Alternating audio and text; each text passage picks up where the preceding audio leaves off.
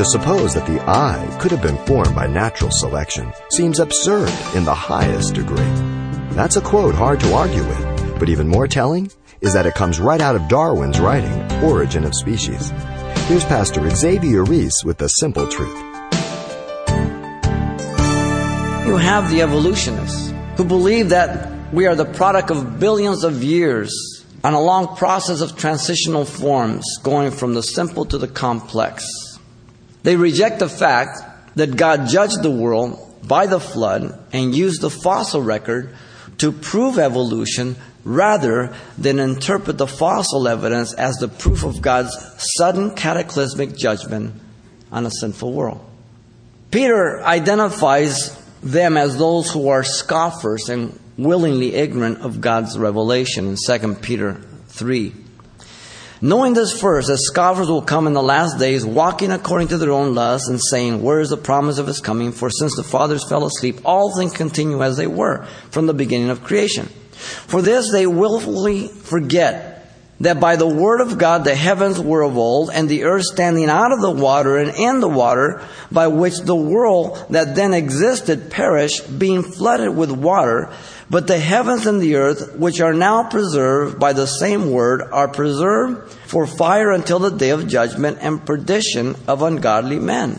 They being informed, Peter says, by the record of God, rejected and of their willful rebellion call God a liar. They are willfully ignorant. There's a difference between being ignorant and willfully ignorant.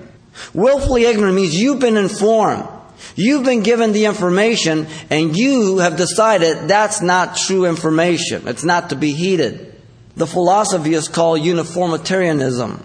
That's what Peter's describing. For since the fathers fell asleep, all things continue as they were from the beginning of creation. This is the, the philosophy of evolutionists. They choose to mock at the idea of a creator and rather believe we owe our existence to the ape family and the evolutionary model. The interesting thing is, and I challenge you to challenge any evolutionists when they tell you about the fossil record. Challenge an evolutionist. Tell them that there has never been found one fossil that has ever given evidence of a transitional form. Never. Now, if there are trillions and billions, and those are all lies, it's only about 6,000 years, okay? If there were that many years, and you had so many fossils, so many transitional forms, isn't it interesting of the billion and trillion years, all we find is extremes, never an in between? Why? Because there's no in betweens. The fossil record cries out flood, judgment. Fossils are made by a sudden cataclysmic burial. When you come into Diamond Lane and you see a skunk or a coyote hit, it doesn't turn into a fossil. It's got to be buried sudden. It speaks of judgment. We people are living on a cemetery of judgment. God has put it right under our feet, but we ignore it. The existence of God is being denied. You've been listening to Simple Truths with Pastor Xavier Reese, a daily devotional of the enriching and precious truths found in God's Word.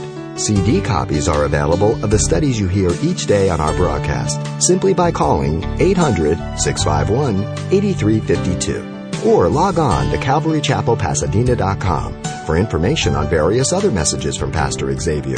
There, you'll also get information on our weekly services, announcements, even hear this program again at the radio listings link. It's all at CalvaryChapelPasadena.com. And join us next time for more simple truths.